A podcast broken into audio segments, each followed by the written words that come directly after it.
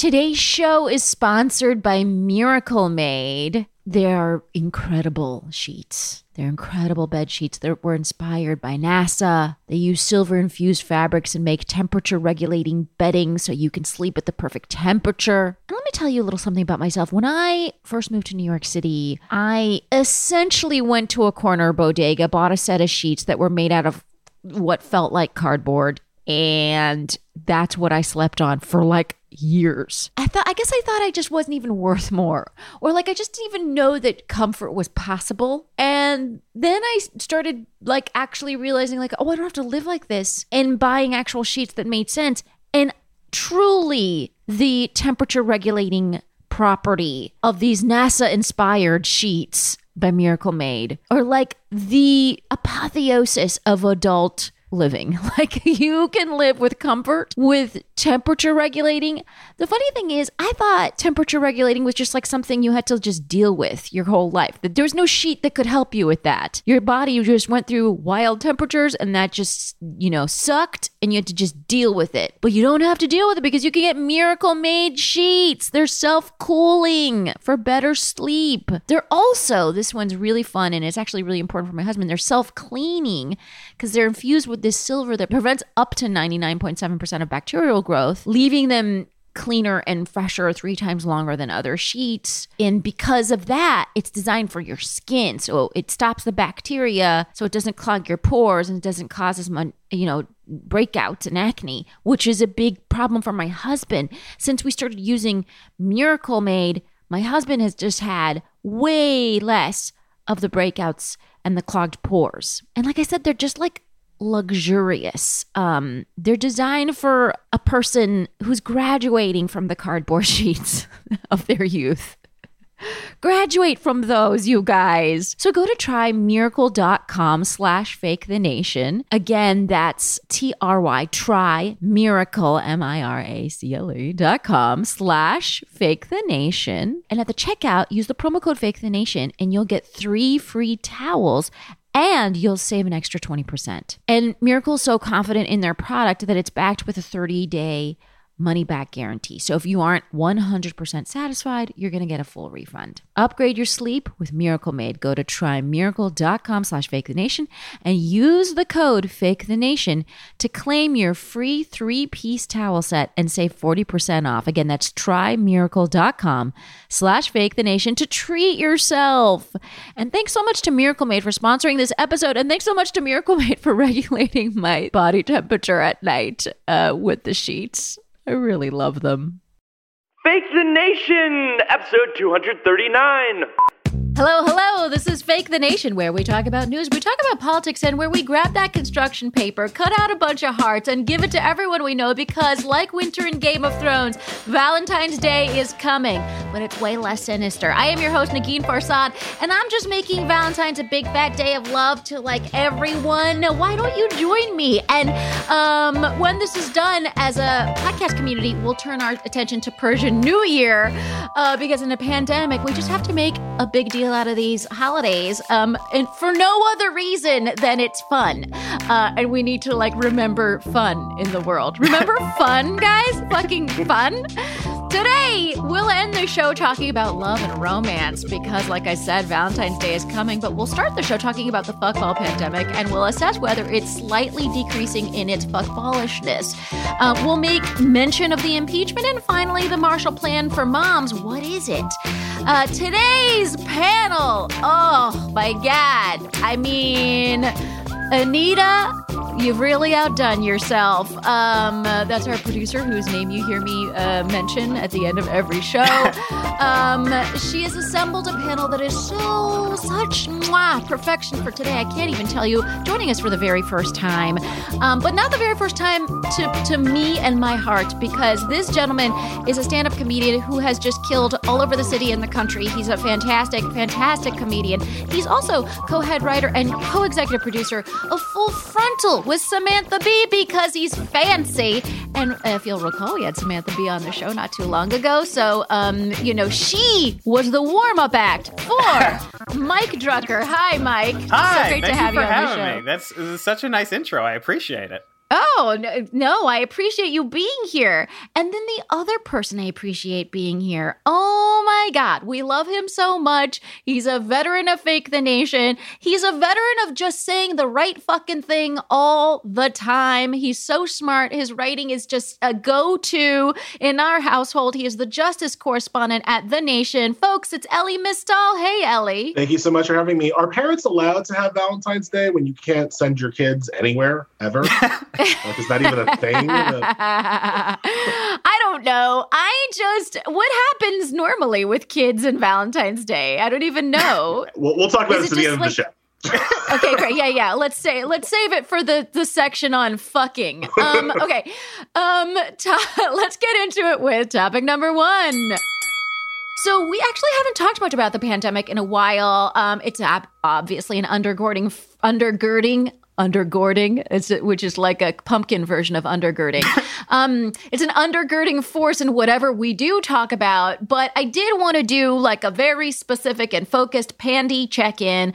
So let's start with this ridiculously broad softball, um, which is with this pandemic, uh, where do you feel like we're at, Elie? Well, my mother, who lives with us and is 70, got her first shot of the Pfizer vaccine yesterday, Woo-hoo! literally yesterday. Yes! There was actually some question about whether I could make the show because they were t- thinking about making her do it tomorrow. In which case, I would have had to miss the show because, like, yeah, of course, that becomes that that is then the linchpin. My mother being protected and healthy becomes the linchpin for all of the rest of the household to kind of get back to normal. So if my mom can be protected, then there is a non-zero chance that I can send my children to camp this summer. We have been oh. remote only the entire time because she's older and you know more right. at risk.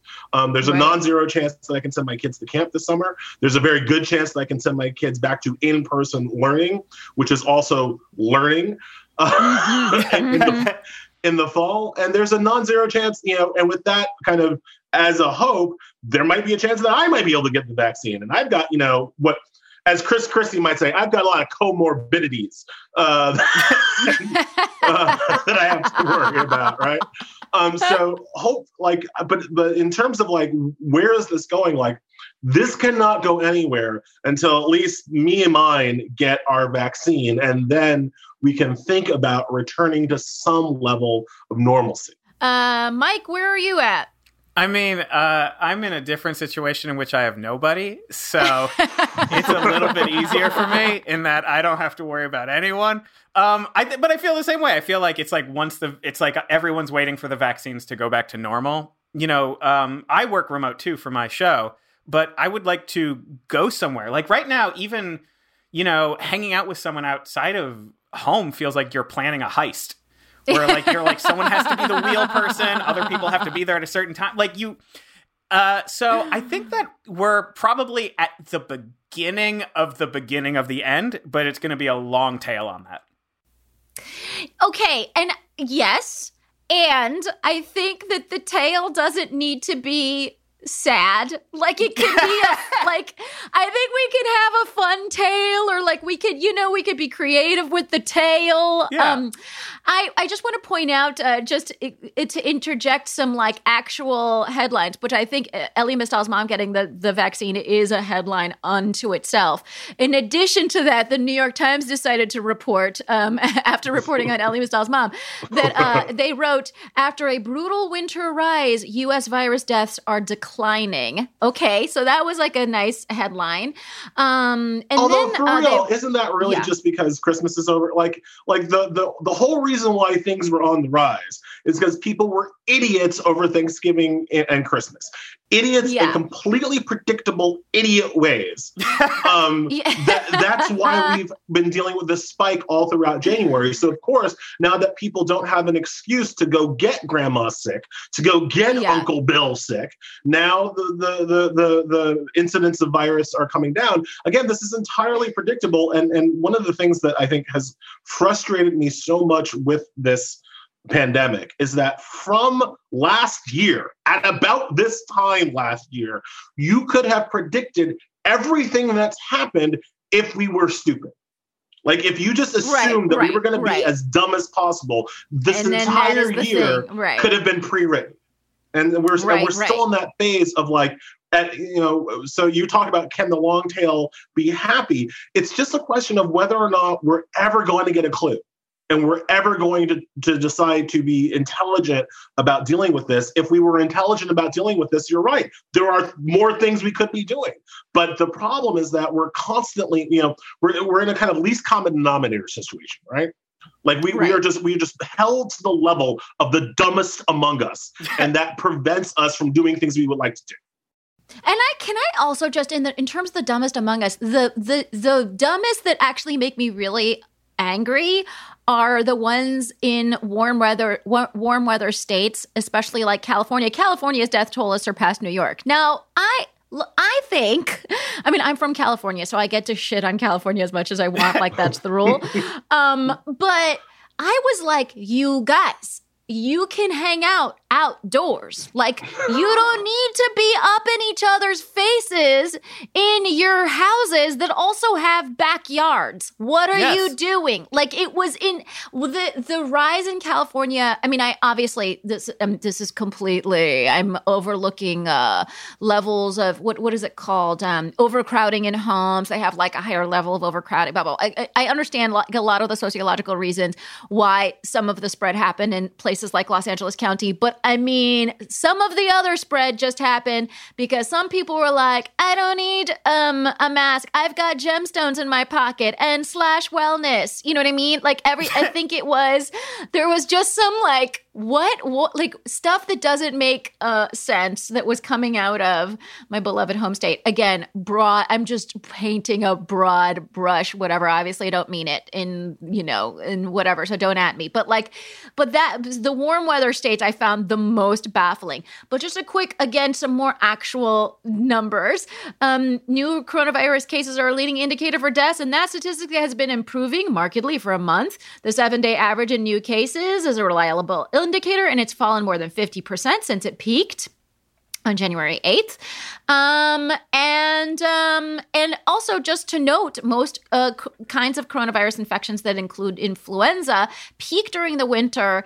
Um, and they think that, you know, there's no reason to think of COVID as any different. So we had our peak in the winter and then it'll, you know, and it'll slowly, um, it'll slowly come down. Now, there's been a, um, a disparity and this was big news last week and I actually think this story will change like week to week. It's probably in different different this week but last week we saw disparities with vaccine delivery among black and black and brown communities. Um how why why was that happening I don't think I'm the one to take this question. everyone is the one to take this question on the Um, show but Elie do you want to start country us was off built Okay. on racism. good answer good answer good answer good answer survey says ding, ding, ding, ding. Uh, Elie you nine want out of ten uh, black people agree Um, yeah, because this country is built on racism. Look, the, there are there are legitimate worries. I was worried at various points. My mother, who just got it, was worried. There are legitimate worries because the medical community has a long and dark history of mistreating African Americans. Right? Not only is there a history of this country using us as guinea pigs, which just they do, like it happens. Um, there is also a history of medical professionals disregarding our symptoms, disregarding our pain. Um, there, there's a lot going in. There's a lot of reasons why uh, many African Americans, many Black people don't trust doctors. There are a lot of reasons why I don't trust doctors. Look, I don't know that I would have been. I, I've said this on uh, in public before and gotten a little bit of heat for it. I didn't want to be in the first run of the vaccine.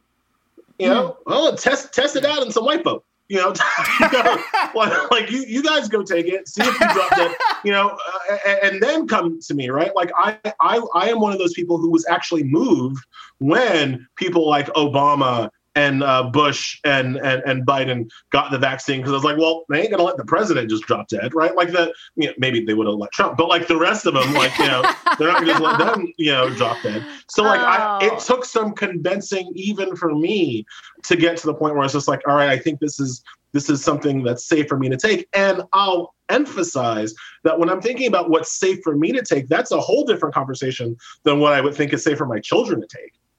Right? Like I don't I, Right. I'm very reluctant to like throw my children into this fundamentally not untested, but certainly quickened you know testing pace for the vaccine. So all of those factors kind of go into play when you think about uh, uh, uh, black um, Black American re- reluctance to the vaccine. But then there's this also this issue of just underservice in our communities, right? Like, Right. one of the things the numbers aren't telling us, and I've seen the numbers that you're referring to, um, one of the things that they're uh, not telling us is whether this is because Black people are reluctant to take the vaccine or because states like Kentucky, are bad at providing the vaccine in minority communities, right? Like the that that's also a factor here. The distribution of this thing has not been equal, has not been uh, has not been fair um, in, in lots of cases, and part of that is just government kind of incompetence. But you know, so there's a lot of things going going into this. You hope that over the long course, like over you know, like you said, it could change from week to week. You would hope that by you know January first next year, all of that weirdness has been sorted out, and there is a general level of vaccination. Right, and I think you know, uh, I, I read in a piece um, coming out of uh, the experience in Colorado, and with their vaccination, they said over sixty percent of whites and Latinos say they definitely or probably would get vaccinated, while just over forty percent of blacks said they plan to, um, because the distrust of government is real and it's it's backed by uh, like a long history in which um, me- medical trials, you know, were conducted um, in really horrible and hazardous ways um, uh, on black people.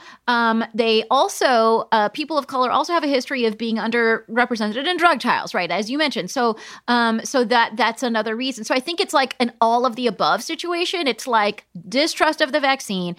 Um, distrust of government, uh, distrust of um, you know processes by which vaccines are made, uh, and then there's the distribution issue. Which, Mike, I mean, there's also this like huge divide between a like you know someone my own parents. I you know uh, which by the way have both been vaccinated, and I'm really really really really relieved. Um, I, I, you know, my dad is a doctor, so it's like he was getting direct information from his hospital on how to do it. But when it came to my mom, I remember thinking like, this is complicated. Yeah. Um, can you talk about the tech divide that we're seeing? You know, you have to log on and Oh, yeah, sign yeah, up to a course. thing, except for if you're like 80 years old, Right. maybe you don't know how to do that, you know, and so what, what's what's happening there? Abs- I mean, absolutely. Well, one, of course, that's another reason that there's a giant class disparity in who can get it and who can't. In terms of because if I mean, my mom is my parents got the vaccine. Um, luckily, they're in Florida, so they really needed it because Florida is not a good state for anything. and um, but like you know, if my mom, my mom is pretty computer illiterate. Um, she she's just never really got into using computers, and if my dad wasn't computer literate, I don't know what we would have done in terms of signing them up. Like, you know, we don't know anything about their insurance plans. None of their kids live near them. So there's this, I don't know, it makes me afraid that the people who need it most are the ones who are not going to get it initially. I also, you know, I've heard stories of, you know, one or two people I know that I disapprove of who've cheated the system and got one when they didn't need Yeah, one. what did you? So why? What? Can, I mean, without getting too specific, obviously, and giving us their social security number, um, what is about their situation did you disprove of? Because I'm starting to see things like this now, and it's very, it, it, it's con, a constant, ever evolving, interesting morality question. I think it's the same way I felt a lot of the pandemic, where it's like I'm doing what you told me to do, Right. and and and you're ruining it because you're not doing what we could all easily do right now. Um, And I think you know, like it's you know, it's not like um, you know, it's not like they're jumping in line at like I don't know a restaurant or something where it's annoying because you have to wait another 15 minutes. It's someone who will need the vaccine, especially at this point when it's you know people with comorbid morbid morbidities. I can't talk today, or you know essential workers or the elderly. Like if you're a 30 year old man getting it and you're healthy, you are taking the vaccine from someone who could die if they don't have it. At least right, Right. now. Look, I, I- went to Harvard. I say- I, I yeah. know I went to Harvard. I know some people who were just like, I got mines. I, can- I can hook you up, right? right? I Like- know, I know a couple of people as well, and it's it definitely makes me feel uncomfortable. But I will say one thing, just in terms of like somewhere, you know, my dad having an insider view of like how some of these things get delivered. Some of what is happening is people are vaccine shopping; they're not showing up to appointments that they have, and then the va- so then at the end of the day, they have this leftover, and um, there's different ways of filling that leftover, and some of those ways is texting your buddies to please show up to this parking lot at 5:30 p.m. sharp. This is your one chance. Uh, and in in those situations, I'm a little bit like, don't let the vaccine go to waste. Whatever you fucking Sure, do, do not yeah. let it go to waste. You know what I mean? Give it to a 25 year old trust fund baby, but don't let it go to waste. like that's Right. you know what I mean. Um, so I, I can I share with you though, in, in closing here, a little bit of Schadenfreude that I experienced.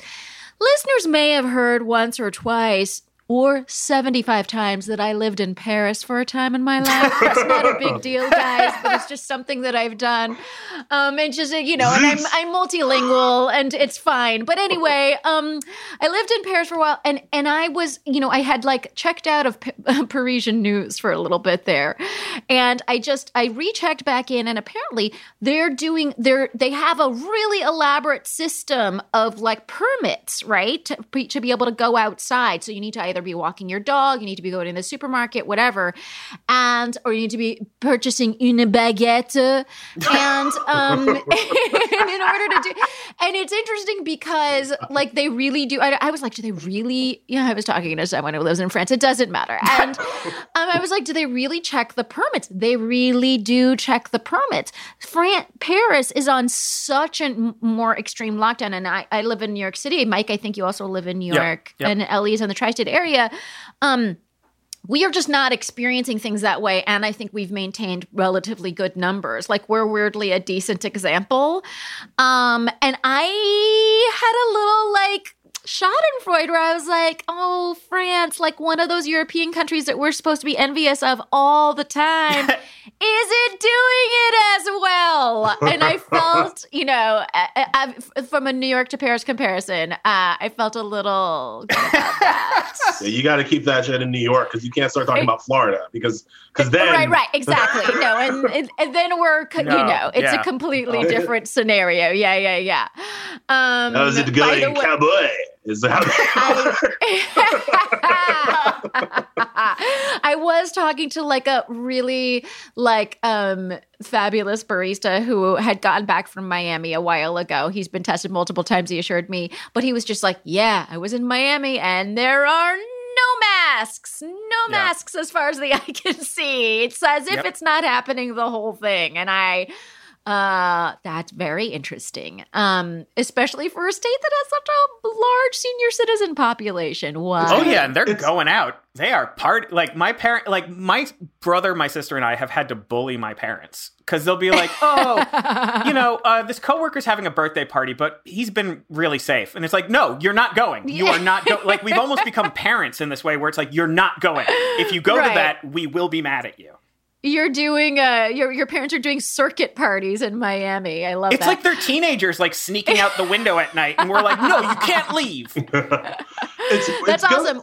it goes to how Mhm. different our pandemic experiences are as a nation and why we haven't been able to have a really unified response to this because people are experiencing this in such different ways depending on the state how conservative the state are how how many conservatives are in their social group. People are, are kind of people have had completely different pandemic experiences to, uh, compared to me compared to you. And that's going to have an effect when it comes time to which i hope we get to at some point in this country when it come time comes time to protecting us from the next one right? Like because at some point there needs to be a reckoning as to Right. what the hell just happened? How did we lose 500000 people? And what are we going to do to protect ourselves from the next pandemic that right now is unfreezing itself from global warming, right, in the Siberian North. Like, like that's coming, right? This was like this was a test really early on. I don't know if you know uh, Malcolm Nance, who's on the TV sometimes as a security a- analyst. Way back, and this is again last February, last March.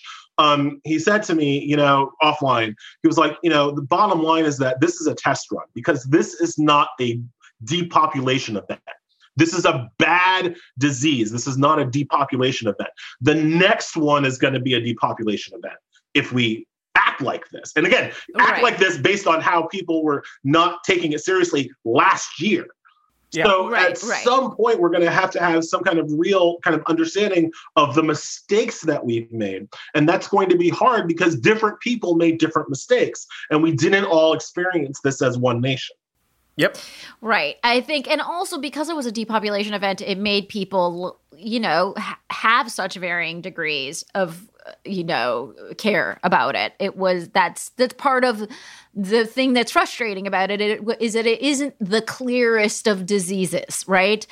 Um, I want to just, um, as we close out here, I just want to ask people. You know, I know that again, the vaccination process is difficult or easy d- depending on where you are and i just mean the signing up part of it um, there's a website called turbovax in new york if you're um, looking to figure out how to do it where to do it TurboVax. That sounds super TurboVax. safe. It's Wow. like congregating. TurboVax is, sort- is sort of co- congregated all that information. Um, there's another thing called Vaccine Appointment Assistance, the Vaccine Appointment Assistance team that helps peop older people do the tech part of making appointments. Um, they can do that on the phone. So again, that's Vaccine Appointment Assistance team. And if there are things like this in your community, please hit me up on the social medias that we should all not be using and i will compile those things and i will also p- post them and send them out so that you can um, have an easier time of helping your parents get vaccinated um, all right we are going to take a quick break and when we come back we are going to talk about other things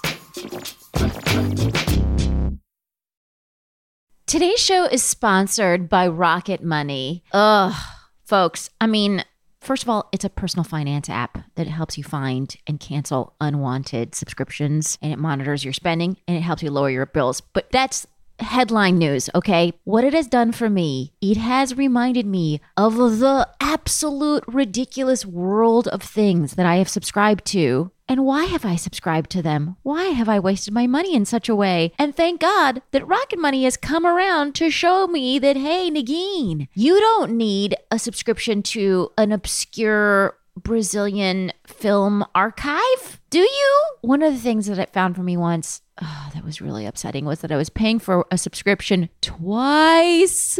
It was an educational app. And you think an educational app isn't going to do you that way, but you know what? It might. It also lowered a bill for me. Lowered my cable bill. Yes, I still pay for cable. Don't worry about it. And then the other great thing is when you are trying to get rid of these subscriptions, you just do it with one tap. You don't have to like call customer service or whatever, all the other miserable things that you do when you're trying to get rid of a subscription. It just does it with one tap.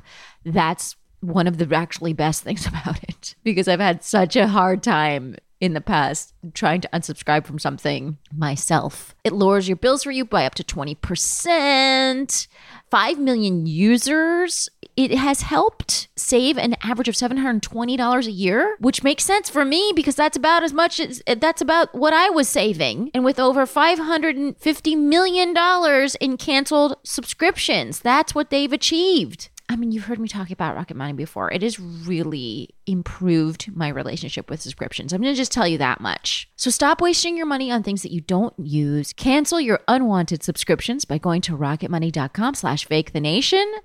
Again, that's rocketmoney.com slash fake the nation. Guys, cancel those unwanted subscriptions at rocketmoney.com slash fake the nation.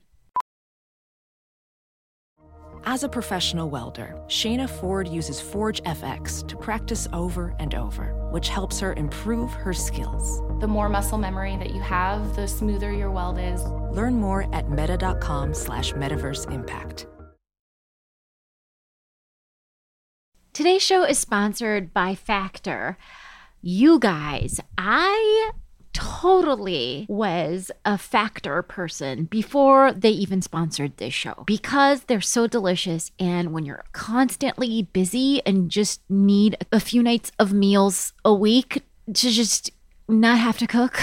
like factor's incredible and then for me here's the other incredible thing is they have these delicious keto meals because i try not to eat carbs and they have these wonderful keto meals and me and my husband have just been rejoicing in factor meals so here's their deal they're ready to eat They're fresh, they're never frozen, they're chef crafted, dietitian approved. They're also ready to go in just two minutes.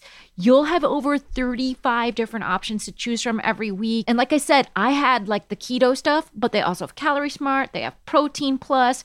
There's more than 60 add ons to help you stay fueled up and feeling good all day long. Um, I had one of their little green juice shots that I really enjoyed. And oh my God, the, I just remember having this one meal. It was like grilled chicken situation with like a, I want to say, like a creamed spinach situation. Oh, so delicious. I remember also having like a cauliflower mash situation. I mean, they really make the veggies taste delicious. Th- this ain't your grandma's veggies. Mm-mm. They make them fun and delicious and not at all like, oh, I'm eating healthy. It's not like that. It's like, this is fun and delicious. There's no prep, no mess. Like I said, they're ready to heat and ready to eat. So you don't have to prep, you don't have to buy stuff, ingredients, and da da da. I mean, if also, if you're like me and you're just like not terribly confident in the kitchen, you're to love Factor. All right, so here is what I think you should do. I think you should head to factormeals.com. All right, head, head to factormeals.com slash fake the nation 50 and use the code fake the nation 50 to get 50% off. That's code fake the nation 50 at factormeals.com slash fake the nation 50 to get 50% off. It is such a good deal. Welding instructor Alex DeClaire knows firsthand how VR training platforms like ForgeFX can help meet the demand for skilled workers. Anywhere you go look, there's going to be a shortage of welders. VR training can help welding students learn the skills they need to begin and advance in their career. The beauty of virtual reality is it simulates that exact muscle memory that they need. Explore more stories like Alex's at meta.com slash metaverse impact. As you write your life story, you're far from finished. Are you looking to close the book on your job? Maybe turn a page in your career? Be continued at the Georgetown University School of Continuing Studies. Our professional master's degrees and certificates are designed to meet you where you are and take you where you want to go. At Georgetown SCS, the learning never stops, and neither do you. Write your next chapter. Be continued at scs.georgetown.edu slash podcast. And we're ready for topic number 1B. um it's topic number 1B because we're not going to spend too much time talking about this impeachment. Um but I do uh want to mention it it's because it's the second impeachment in for the first ever time on one president. Um and it just started yesterday. Um and the question i want to ask you guys and again it, we're we're taping wednesday afternoon and and the the actual first day of it the impeachment trial just started like an hour ago um so we don't know anything that's really going on but i do uh want to have both of your thoughts on this one question which is that it's more than likely that trump will not be convicted is this impeachment still worth it, Mike? I think it. I think it is for you know moral reasons to see who says that it's not worth impeaching him. You know, like when you look back at history, there's definitely congressmen and senators who voted in favor of slavery and they're now marked forever with that or you know uh, in favor right. of the, more people obviously the iraq war was almost overwhelming but like right. you get to see those people and go you made that bad decision and i think it's important even if he is acquitted to see who voted to acquit him, just so that is forever on their permanent record. Um, and I think history will bear that out. It's also worth doing because Trump's lawyers are so bad at it that they have you seen the opening arguments of Trump's lawyer? Like it was almost like if you fed a bunch of opening statements from Law and Order into an AI and just saw what it wrote out. Like it was I it was almost inspirational because I was like, "Oh, I could be a lawyer." I didn't think that. I thought it was hard, but I could do this. Right, you're like, "Oh, law school is just watching TV?" Like I had no idea. He said like one thing where he's like, "If we use common law, then maybe like we'll have kings again." It's like, "No, everything's built on common law, you idiot. Like, it's so crazy. Elie, what's your thought? I mean, I've actually been to law school, and and that was the, the opening from the Trump lawyers is one of the most uh, one of the most embarrassing opening statements I've ever seen in my life, and I'm including like you know one L moot court. Like that was that was not at that level. That was embarrassing for for all of them, for their fam- for their ancestors. It was embarrassing. Um, do I think it's worth it? Look, I would have impeached Trump once every six months for his entire presidency. I, I, I, um, he commit he committed. You know, one of the Republican arguments is that like, well, the Democrats always want to impeach Trump. Yes, because he's always doing crime. you impeach people when they do crime. Always, right? Like the, Trump is the most corrupt president in the history of our country. He deserves the moniker of being twice impeached. Again, I would have had him, you know, quadruple, quintuple in, impeached um, president. So I think it's worth it for the reasons Mike said on just the historical, uh, on the historical uh, uh, uh tip. Ultimately, and I've written about this in the Nation. Ultimately, I don't want Trump impeached. I want him indicted. Like mm-hmm. the and, and impeachment is a little bit of a sideshow, not just because he's out of office. And yes, it's important to make sure that he can't run again. And yes, you're right, he's not going to be convicted anyway. But the, the the real issue is that Trump has committed crimes. I believe that there is at least a colorable argument that he committed sedition at the letter of the law that in, in, which is a very right, high right, standard but i think you could at least try to prove that I think, you know, I feel like sometimes I'm the only person that remembers the Mueller report, which laid out 10 instances of obstruction of justice. Now, Mueller said that he couldn't charge the president while he was in office, but guess who ain't in office anymore? So mm-hmm. why don't we go back and charge him with those 10 instances of obstruction of justice that the Mueller report has already investigated and laid out, to say nothing of the tax fraud, the sorry, alleged tax fraud, and all the other illegalities that he the committed. phone call to the Georgia State Secretary, which, which I just heard today, is finally um, they've opened an investigation into that. So, like, yeah, I want Trump in jail right? I yeah. want him indicted for crime. And impeachment is not is not even trying to get me there. So yes, it's important for this kind of historical record. It's important morally, um, and, and, for all those reasons. But fundamentally, Trump Trump is not a defeated ex-president. He's a mm-hmm. criminal on the loose, and we should capture him. put him behind bars. Right, right. On the loose in golf courses around America. Right. Um, I, uh, yeah, I, and I think so for all of for all of the reasons both of you have stated. Um, but just on and also in a cousin um uh note to what Mike was saying, a cousin note is what we call it.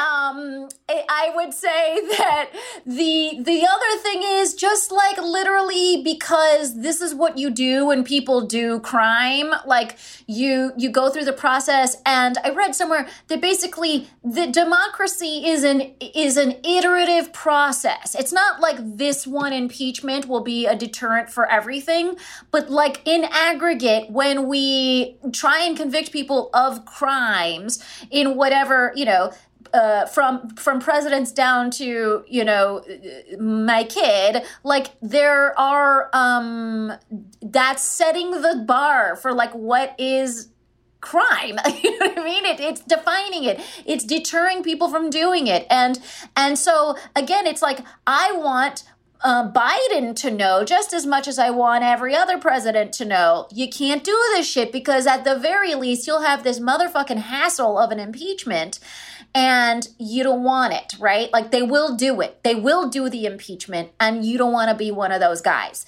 Uh, and so, again, it's just like, let's build, it's that iterative process that is sometimes a little boring, but in aggregate, it is democracy, right? And so I feel like let's do it for that reason alone.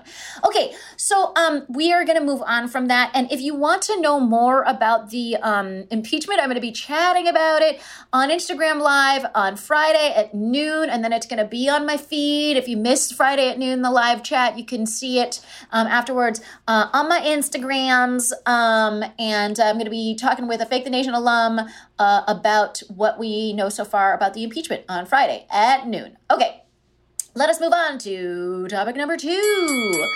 Um, So, the Girls Who Code founder Reshma Saujani, along with 50 notable women, called on the Biden administration to create a Marshall Plan for moms. They want moms to be considered essential workers and uh, to be issued $200, $2,400 checks per month in direct payments for their unseen and unpaid labor. Um, and, you know, moms have made the most adjustments uh, during the pandemic, nay, the most disruptive overhauls during this pandemic. Um, and a Marshall Plan for Moms argues that the economic recovery should put them at the center. Uh, what do you think of this? Um, of, of this call and again mike i know you're not a mom or a, a, a, person or with a family. Nope. Um, nope. But no again, family. as just a citizen, and and and I don't. You you are talking to a mom, but I don't want that to color your anything you say. If you think this is a bad idea, that's fine. If you think it's a good idea, fine. I don't, or somewhere in the in the middle. What do you think? That's what Um, moms always say. Be careful. Oh no! There's no wrong answer. Um, I, I don't know. I'm I mean, obvious. I don't. I haven't seen the plan in detail, so I don't want to be like, well, how would it work? Because that's always uh, a terrible answer when you when you yourself could find out. Um, I think I, I think it's a good idea. I'm always in favor of more social programs. I think that you know, giving giving people money to right now, especially to like care for your family, you know, because you're right. the The majority of the labor does fall on women, even in a two parent household, and many women either had to limit or cut back or quit entirely on their jobs. I think it's fine. I mean, I'm sure that there should be some sort of way of like, if you're a single father, maybe to also get a payment if you're in a similar circumstance. But I have nothing against giving people more money from the government that we're spending on weapons anyway. Yeah. So if I was going to criticize the plan, it would only be to say that it doesn't go far enough. This pandemic has been ruinous, ruinous to working women. The stats aren't even fully in yet, but what we know so far is that women disproportionately, by a lot, have left the workforce entirely. They've seen a cutback on their wages. They've seen uh, they've been fired disproportionately towards men. Um, certainly, as as this goes through, what we're going to see is that their promotion track and their career tracks are being held back because of all of the massive changes they've had to make to deal with this pa- pandemic. And twenty four hundred dollars, while yeah, sure, that's a start. It doesn't even begin to cover the amount of not just unseen labor, but missed opportunity that has disproportionately fallen on women. And I speak of that from the position of a husband who's trying their best to, you know, share the load and comes up at best, like at best, you know, with like 30%, like on a good day mm, of Right. The changes that my wife has had to make to handle the homeschooling and the uh, and the you know we for a long time we couldn't even order meals. So the extra cooking like all the there's so much you know i tend there's so much extra laundry now because everybody's in the household. Like just things that you don't even think Yeah. about that just get added on and added on added on added on. And so like if you're the guy and you're doing like a little bit of this and a little bit of that and a little bit of this it's it it exponentially you you just you still are, are aren't even coming close to sharing the load. And i try. Don't even get me started right? Um but so so yeah 24 dollars that's great. The other but the and the real thing here and i said this literally at the start of the pandemic you can go back and check me on the nation. I think i wrote this in april um, of last year that what this is showing is how terribly we have merged our school system and our childcare system. We've Yeah. made that the same system, and that is insane. No other industrialized country does that, right? And be- once the school system went away, that's why all of the childcare responsibilities devolved upon the family and therefore disproportionately devolved um, on women. What we must do going forward, and again, this is an issue where we didn't all experience this pandemic equally. What we must do going forward is to disassociate the childcare system and the school system and then make the childcare system free, just like technically the school system is free right? Like that that is what needs to happen. We don't just need you know yes we can start with like you know payments for childcare but we need a free reliable consistent childcare system. The reason why we don't have it is because we're still operating in this 1950s anachronism where the assumption is that somebody is home with the kids. Somebody is available to be home with the kids. That has not been true in this country for at least 50 years but we still operate like it is. And so we still operate without a kind of nationalized childcare system. Yeah. Yeah. Uh, I mean, that's an excellent point. And I want to just give some numbers to what Elie was talking about. Women have lost 5.4 million jobs during the recession, which is 1 million more than men. 2 million women have left the workforce, uh, which is four times the rate of men. Um, and women are disproportionately employed in the service sector. So that's why they've seen most of the losses because their jobs are not available for telecommuting. telecommuting. Um, I, I just want to say something about you know what I, I, I mean I, the marshall plan for moms i mean it rolls off the tongue like as a marketing ploy i kind of love it.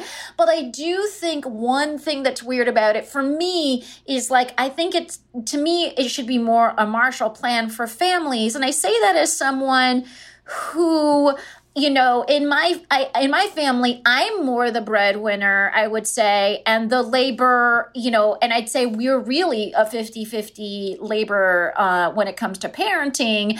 And and sometimes these things are talked about a little bit in the and, and look i'm not trying to say we've not evolved um I am not trying to accuse us of having evolved. But but sometimes we talk about families in like a 1980s sitcom way, you know what I mean? Where we're like, you know, like, and, and, and Mike, you see this with comedians, right? Where they'll be like, oh, you know, the foreplay for me at home is if my husband does the dishes, right? like that joke. Like yeah, yeah, yeah, joke. yeah. It's yeah. And, I hate my husband. I hate my wife. Humor. Yeah, all that stuff. And I and it's like the 1980s sitcom, you know, a notion of how families operate. And like I feel like I'm operating in a 2021 family where it's like my husband's a feminist and he doesn't fucking ever talk about being one. It's just like it is the way that it is. Like where where he recommend that my baby have my last name. You know what I mean? It's like that's where right. um our baby, sorry. uh, that's where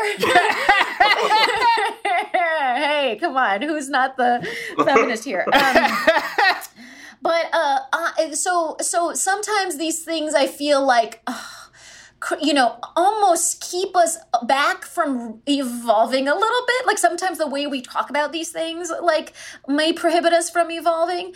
Um, and so, but, but that that said, I believe families deserve a shitload of childcare, like support, a shitload of childcare support. It is ridiculous what we have to do for childcare um, in this country, and uh, you know I say that from experience. It is ridiculous. It is back. It is it is a backbreaking financial commitment to find other people to you know uh, care for your child as you then um, work endless endless hours in a freelancer's economy with no support you know with no actual institutional support rails it's ridiculous. And we should have that. I mean um, we should just have money money going to families. Like that's i think it's whether you want to call it it's the, you know that it's going to moms or, or going to families yes money should be going to families. Um, and then there's something that i saw that was really i thought uh, again you don't have to believe in social services. If the thing you believe in is fucking capitalism and the GDP, then there's a study for that, which there's a study that estimates an increase in female participation equal to that of men would raise the US GDP by 5%. Um, and when we're coming when we're talking about GDP, that's a significant increase. So you don't you don't need to care about people. If you only care about money, this is better for your fucking money, you know?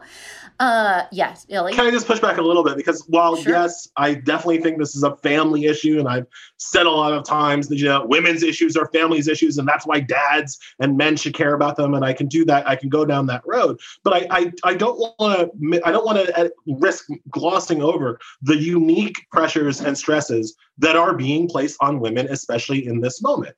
Um, so while you might have, you know, kind of, you, you might have achieved the ideal of a real, you know, 50 50 split and a kind of, um, and, and that kind of household, that's just not the reality for most most working women in this country. And I, one of the one of the stats, and it's and it's because Right, of I the, know. there's I, so I, many. I didn't mean again. I didn't mean to accuse us of having evolved like I did. there was just because I am in an evolved situation. But yeah, could, there, could there's so many ahead, there's so many hidden factors um, that help that hold women back, especially in this crisis. So one of the stats that all that jumped off the page for me when I first read it sometime back um, this summer um, was that was looking at scholarship in academia. And what they found was that the the male scholarship, you know, papers and books and law review notes written by men have actually gone up during the pandemic, while scholarship from women has kind of fallen off the Oh, cliff, that's right? really interesting. And so if you think about a college professor, these are college professors, you know, generally well off, generally, you know, up, you know, middle class or upper, you know, generally, you know, in an educated household would suggest, you know, perhaps a little bit more kind of sharing and and and equal. And yet still, as you know, as the pandemic takes hold and people get locked into their houses, the men say like, "Well, I'm going to write a book," and the women say, Right. I got to do all Right, this right, stuff, right. right. And so, kind of uh, acknowledging that and finding a way to address that particular kind of unfairness, that that deep unfairness that probably doesn't come from, you know, I'm I, I- I'm not going to say that it all comes from bad intentions, but some of it certainly comes from bad intentions, and and and all of it kind of kind of coalesces around putting women in really difficult positions throughout this crisis. And we see it in stat after stat after stat. Something has to be done to redress that kind of deep unfairness. Yeah, I mean, yeah. I'm also I'm also like half obsessed with the Koosh ball that you have. like I saw that and I was immediately like a dog if you were like shaking keys. Where I was like, I know there's an argument going on, but I'm gonna follow that ball with my eyes. Um, Guys, this is the exciting behind the curtain Zoom shit that you don't even know is happening with Fake the Nation. it's a wild video for those of you listening. Wild video. um, yeah, we we hired the same DP that did the Weeknd's halftime show. uh, sorry, you were were you going to say something other than the Koosh ball? Oh no no no. no, I, I mean I do see I do like I, I see what you're saying. I see what you're saying in the sense that like we don't want it to be this thing of like women are weaker and therefore they are paid this money when men could Right. adjust so it's more fair for whole families.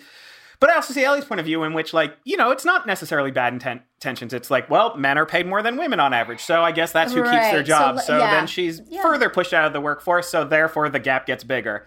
Yeah. Um, almost like what we were talking about with uh, black and brown people in vaccine distribution, where outside of you know the distrust, there's also like, well, there's fewer medical opportunities, therefore there are fewer people to distribute the vaccine. So there, are, once again, fewer people are getting it. You know, like it's right. even Yeah. when it's not bad intentions, oftentimes these things, I don't know, block off certain people. So I'm not I'm not against it. I do I do kind of agree with you in the sense that like there's certain families that don't necessarily have a woman at the head of it who might also need help. So as long as there's a system to help families, you know, if there's you know, if two men have a child and they're struggling, we shouldn't deny them the same benefit. Right, Um, right, right, right. But I, I I see what you're both saying. Again, I am sort of not affected by it. I'm very lucky. I make a TV writer salary while living alone, so it's hard for me to like opine on what other people should be doing to help other people. Um, but I think it's a good. I think overall it's a good idea. Hey, uh, Mike, it literally never stops me from having opinions about other people's lives. I'm like, oh, you're a metallurgist in um, Spain? Me tell you how you should be. Um, all right, folks, tell me what do you think of the Marshall Plan for moms? Also, uh, just in case it was unclear, I support moms. in case it came, in case it came out like I'm like a self-hating whatever. I just, I'm not. Okay. You famously hate moms. I hate moms. Uh, yeah, Mom yeah, good, you know, fire you know. bad. Now you know. um, all right, let us move on to topic number three. People are still fucking is the title of this segment. We might be in a pandemic, but people are still meeting and they're still fucking. And as long as they're safe, I'm so happy to hear about it. Yeah. Um, I actually know of a few pandemic relationships and I can expound on those. But first, my question for both of you is what have you heard about dating during the pandemic? We're going to start with Elie, the one who seems the furthest why away me? from dating. No, no, this is, we just did a whole segment on on, on family to know. This is single man. You you, you, you take it away, single man. Oh, You do so it. when it's not What the you got? social issues, here comes Mike. um, I've heard, yeah, I've heard that. Uh, like, I've heard everything from people who are just like outright getting there, getting fucked, like, and versus people who have like met and like a real relationship and like have developed a, a, a real solid relationship. I have not dated much during the pandemic again because I'm a uh, like a rules person, so I'm like, oh, that's not you're not supposed to do that. But I've definitely like hung out with a couple people.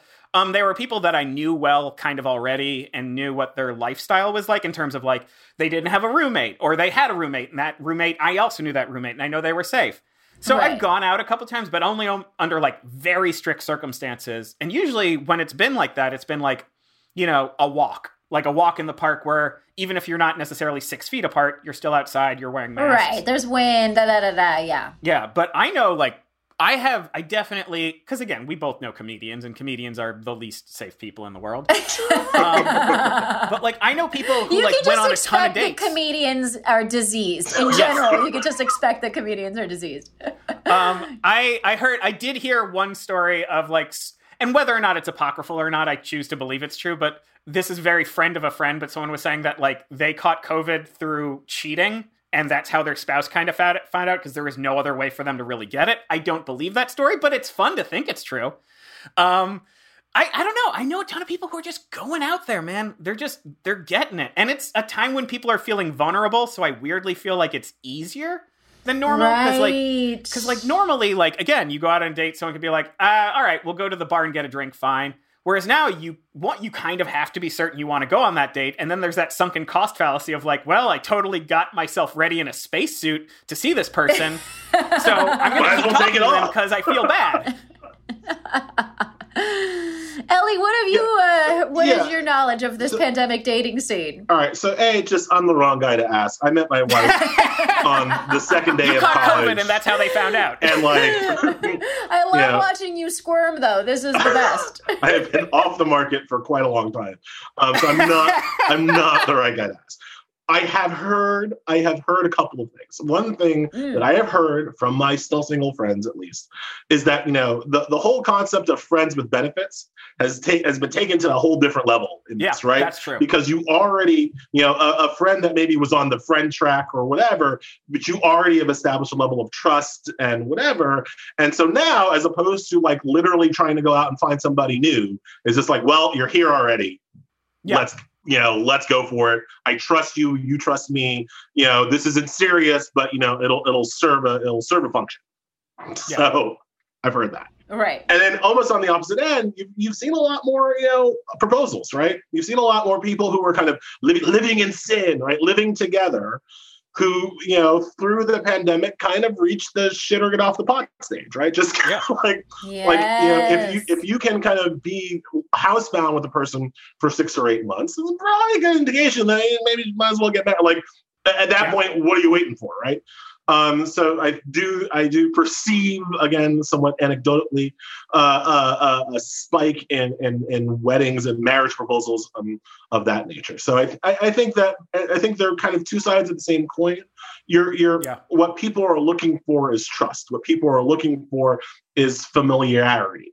Um, it- it- all, all the you know I've you know was a kid in the 80s kind of came you know hit hormones in the 90s you know very kind of hiv focused and very you know like anybody Yeah, you sleep yeah, with yeah, could be your last and yeah. you know, Yeah. like, you know very like in that you know uh, and, and that lo- and that that went away a bit during the 2000s you know we i think the 2000s and the teens were much more of a kind of like hey i like you you like me let's do it um, and i feel like this pandemic has really kind of brought back some of the lessons that you learned in the 80s and 90s in terms of like you really want to when you when it's you know in the 80s it was like when you sleep with a person you're actually sleeping with everybody that person has slept with. And now it's like when you sleep with a person, you're getting COVID from every person that person has gotten COVID, right? And it's kind of brought us back to that, I perceive. But again, um, this is not my, you know, I can talk more about the difficulties of trying to to to maintain a marital relationship when you can't send the kids nowhere right? Yeah. Like the Yeah, which is a valid concern here. We are coming up on Valentine's Day. We actually um are um you know we we have like a, a, a like a part-time babysitter in our lives it's like in our pod or whatever and like literally or so you know, never like do anything at night and we're actually going to do something at night where we like got reservations at a restaurant. You know, it's funny because I'm like, oh, COVID changed my nightlife except for not at all because I have a baby. So um, it just means that I can't do stand up at night. But it, you know, in, in terms of like fun, like I wasn't having fun anyway. but, um, but uh but i so so my the categories of relationships that i've seen are thusly one is going back to someone Oh, that yeah. you were sort of talking to Oh. i have a friend who like was talking to someone they it kind of the covid sort of stopped everything and then a few months later that dude was like hey what's up? you know? And and she was like oh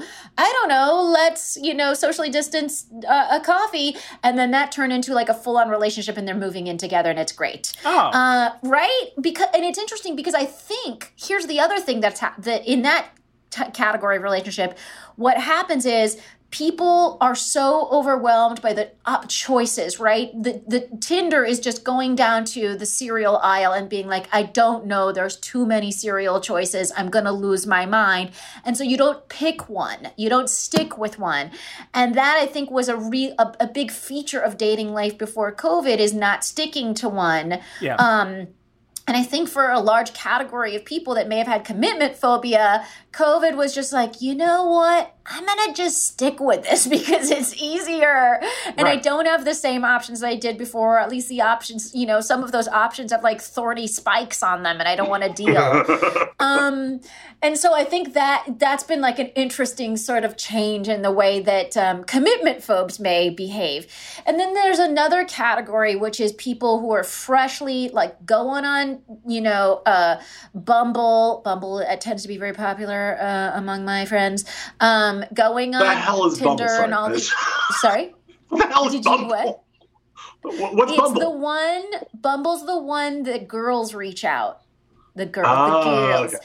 um, where the ladies reach out, right, Mike? Am I mess mixing I mean, it you're, up? you're you're you're right. I, I Bumble wasn't. I didn't. I, I don't know. There's a lot of tumbleweeds for me on Bumble, but Okay, you know, okay. a lot of a lot of you know the sound of the wind that's just quiet. It's like that. It was like that for me. Um, I grew up in the desert, so I'm re- I'm weirdly uh, fond of the sound of tumbleweeds. Um, but uh, but but yeah, so there's the there's the category of people who just like straight up doing traditional online dating, and then the dating has a ton of questions, uh, like before we meet up, do you wear what's your mask protocol? This is mine. Will you do my mask protocol? Will you blah blah blah? Um, and then in that scenario, I've also seen a blossoming relationship from a friend of mine um, where they decided to do their um, are we exclusive? And the, the really romantic uh, declaration that was made upon exclusivity was just like yeah let's be exclusive. It's just easier right now. Yes, which is yes. just the words that every girl wants to hear on the exclusivity conversation That's so funny. Why don't we just be exclusive? There's. It's easier. it's easier i just okay, i don't want to wear a mask anymore on first dates But the moment I get Um, that second vaccine, I am gone. Yay, this is fucking over. Um, and then the other funny thing is, I think the pressure of determining the status of the relationship is the other weird thing that happens where it's like, is this like going somewhere? And Yeah. then people have to just really be honest with themselves. It's just like, oh, in fact, it is not. You have been a COVID boyfriend. I will see you later. uh, and I think, and that's also fair because weird, we, you know, national tragedies, international tragedies have a way of bringing people together, but they don't necessarily mean that those things are going to stick and work out. You know. Um, As So Sandra Bullock also- said in Speed. No, sorry, no.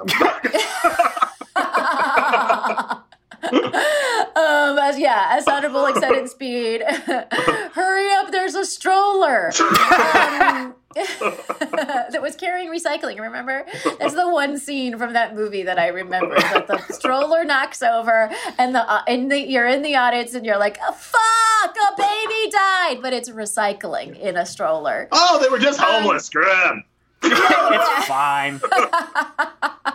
Why do they have an empty stroller? You don't want to talk about that. Yeah, yeah, yeah, yeah. Let's. That's. We don't need to get into income inequality right this second in this movie. Am I right, Keanu?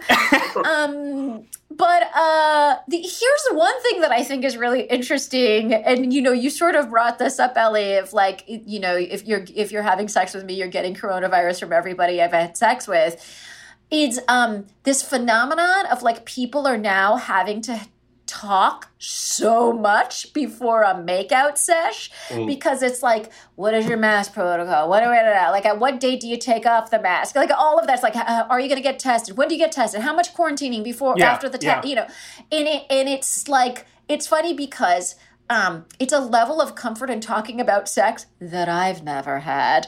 I'm just sort of like everything will be an unspoken, you know what I mean? Like Yeah. you'll know because my bra came off. That's how you'll know, you know? um, I've just like never been good at like verbalizing anything in those situations and at reading about um, reading about these people who are just like now so like going down bullet points of like how to talk about having sex during coronavirus um, made me so uncomfortable. uh, what do you think of that? No, I, I mean, I think I think people should be following the bullet points. Personally, I think yeah. you know, No, I look, look. I, I, I like sex as next to the next person as much as the next person who's had it before. But I, um, uh, I don't, I don't know, I don't know. I feel like it's okay. It's, it's proper. Like, like you know, like Elie was saying about like the late '80s, early '90s. I think that you would be in the same situation where you're like, have you been safe? You know, um, like what do you do? Do you do any needle drugs? I know that those are rude questions, but at that time, those were Right. important questions. And I think now it's fair to be like, hey, do you have seven roommates? Then it might be different for me. You know what I mean? I I think mean, look. I've I've always been a talker, um, somewhat not surprisingly. So I, I've always been, you know, always willing to have a discussion about what's what's going to happen next. And honestly, at the, at the beginning of the pandemic, this is less so now, but at the beginning of the pandemic, you know, my wife and I were trying to. I it's hard again. People experience this differently, but like at the beginning of the pandemic, it was kind of like, all right, both of us can't die. So, like the Atkins, right? One of us must survive. So if Right. any one of us did like had you know had to do risky behavior just to uh, in the earlier time to keep our jobs you know before everybody kind of caught up, well then it was like should we interpersonally kind of try to quarantine or try to somewhat keep distance from each other so that there's a chance that one of us would get sick, the other one wouldn't, Right. and thus survive for the children. I mean, like these are the conversations that are happening in kind of March of 2020 and April of 2020 um, you know, we don't have to worry about that. We don't worry about that as much now. But I mean, Mhm. so so I, I do think that that having an a, it's it's really a, a question of how responsible you want to be versus how yeah. you know where whereas for many people sex they feel or their their their turn on is that impulsiveness is that you know mm-hmm. heat of the moment heat of passion yeah. kind of thing. And COVID is, I think, for a lot of people, ripping that ripping that impulsiveness away from people, which I imagine, if you're still alive, is probably is probably terrible for for you. Again, I've got a kid who's eight and five. Like, um, impulsiveness went out the window sometime around 2016, right? Like that is right. No, impulsiveness is literally like me and my husband three weeks ago being like, should we get the babysitter to do this one Saturday night? Like that is literally impulse. Like we were like, what? That's crazy. Don't be crazy. Let- Should we? You know what I mean? It was like so impulsive to plan something one month and ahead Right. and and I- hopefully I- follow like- through with it. I'm taking In a long October- weekend at the end of February. Mm. What? in, in October, someone I knew was like, "Hey, like I've been totally safe. Do you want to go like apple picking? And to me, it was like the most taboo, scandalous thing I've done in months. yeah, yeah. I was like, yeah, oh, yeah. I'm outside apple picking in a city that's not my own. Like I felt like so dangerous. totally totally oh my god um well folks i want to hear about your pandemic love stories um hit me up i am endlessly fascinated by these things and um and i want to know if you're finding pandemic love if you've rekindled a pandemic love if you've uh terminated a pandemic love um to hit me up. I'm so curious.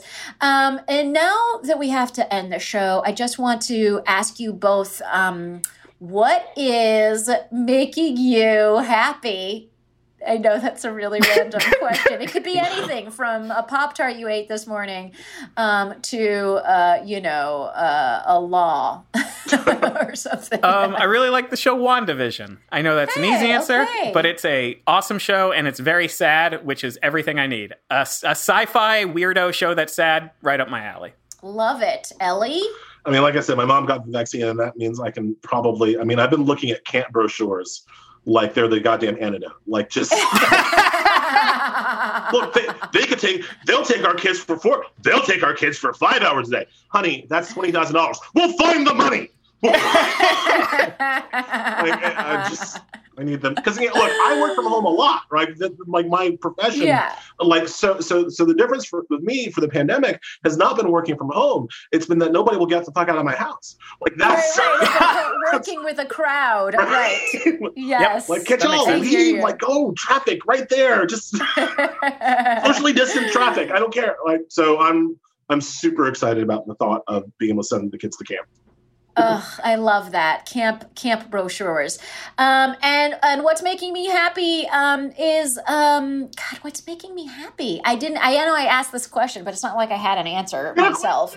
Um, You have a but, date uh, coming up. You have a Valentine's Day date, right? Oh, I have a Valentine's Day. Yes, that I have been like dro- drooling over the thought of having like a like nice adult um, dinner out. Uh, so that is making me happy. But also, um, there's a festival called New York Pop Up Festival that's making me really happy. There's going to be these pop up events all over the city um, between now and um, I think through the summer, um, culminating in the opening of Little Islands in New York City. And if you don't know what I'm talking about, look it up. It fucking Little Islands looks like the coolest fucking public works project uh, in America.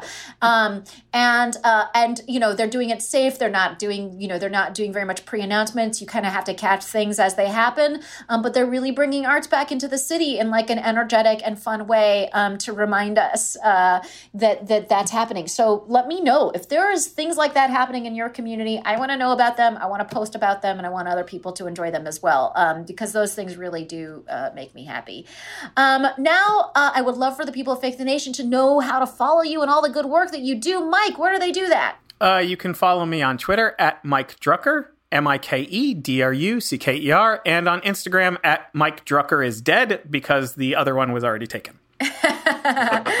Uh, and definitely watch um, uh, Full Frontal, where you can see his handiwork. And then when we're back at um, to the regular world of stand up, if you don't catch a show with Mike Drucker, you're not you're doing something wrong in your life. Ah, geez, thank you. Um, Elie, where do people find you? You can read most of my work at thenation.com. I write about twice, sometimes three times a week, depending on the week. Um, I'm on Twitter at ElieNYC. That's E L I E N Y C. Uh, you must, you must, you must read um, Elie's uh, work in the Nation because it is excellente. Oh, thank you. Uh, folks, you know where to find me again. I'm doing Instagram Live Friday at 12, so we where we talk about the impeachment, and also um, we had a conversation a couple weeks ago um, where we talked about the spectrum of people in the Trump world and what they will be doing in their futures. Um, and I actually immortalized the spectrum in a video that is on TikTok and on Instagram, um, where I basically pl- I, I created a very scientific spectrum of the Trump orbit um, and put everyone in there. There's one one of the uh, categories is um, dark powers, and that's Kellyanne Conway. I think we can all uh, agree on that. Uh, so um, so check out that uh, if you want to see where all the the Trump world lives um, on that spectrum, uh, because we won't have to be talking about him specifically very much longer. I hope and I think. Um, but what I would really like to do is thank the people of Fake the Nation. Uh, th- for, uh, sorry, thank the people who make the Na- Fake the Nation possible. That's our wonderful producer Anita Flores, our talented audio engineer Andy Christens, um, Gabi Alter wrote our theme music. Lily Fleshwell helps with research. And listeners, we'd love to hear from you. Send us your feedback, topics we should be chatting about, guest ideas you might have. You can leave us a voicemail at 331 901 0005 or you can drop us a line at comments at fakethenation.com. And if you like what you hear, please favorite Fake the Nation on Stitcher, follow us on Spotify, subscribe on Apple Podcasts, Pandora, and the SiriusXM app, and, eh, app. And do leave us a review on Apple Pod- Podcast because it helps people find out about the show. I'll be back in your earballs next week.